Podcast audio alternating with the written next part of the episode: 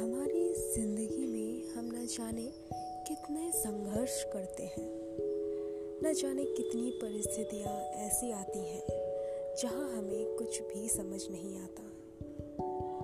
कई बार तो मानो ऐसा लगता है कि ये ज़िंदगी आखिर हमें मिली ही क्यों है? इसका अर्थ ही क्या है? हमेशा अक्सर जब भी हम अकेले बैठते हैं और इन सभी परेशानियों को सोचते हैं कि आखिर ये हमारी ही ज़िंदगी में क्यों आई है? तो हमें उस वक्त इसका कोई जवाब नहीं मिलता। आखिरकार, हालातों में अपने मन को तसल्ली देते हुए या कुछ बेहतर हो जाने की इच्छा रखते हुए खुद को जैसे तैसे संभालते हैं। पर हालात तो वैसे ही चलते हैं। मन उदास होता है। तकलीफें होती हैं। हर रोज एक मुस्कुराता चेहरा इस दुनिया के सामने रखना पड़ता है।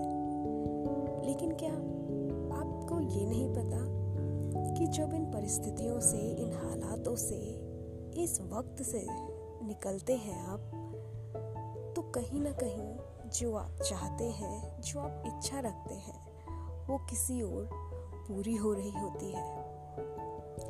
इन हालातों से जो अनुभव मिलता है आपको, वो आगे ज़िंदगी के लिए कितनी बड़ी सीख होती है, ये हम इस वक्त में नहीं जानते। लेकिन जब ये हालात बीत जाते हैं, तकलीफ़ों का मंजर शांत हो जाता है, तब हमें एहसास होता है कि हाँ जो हुआ जैसा था, वो सब बहुत अच्छा था। क्योंकि उसी की सीख से तो हम आज यहाँ हैं। और ज़िंदगी को एक अलग नज़र से देखते हैं। और शायद कहीं ना कहीं हमें वो चीज़ें भी मिलती हैं और सफलता भी, जिनकी हम इच्छा रखते हैं। लेकिन शायद वो उस वक्त, वो वक्त नहीं था। और आज हम इस काबिल हो चुके हैं कि हमें वो सारी खुशियाँ मिल पाए। तो कभी भी ज़िंदगी में मायूस ना हो। हालातों में कभी भी खुद को असहाय न समझें। ज़िंदगी में जो होता है हमेशा हमेशा अच्छे के लिए ही होता है।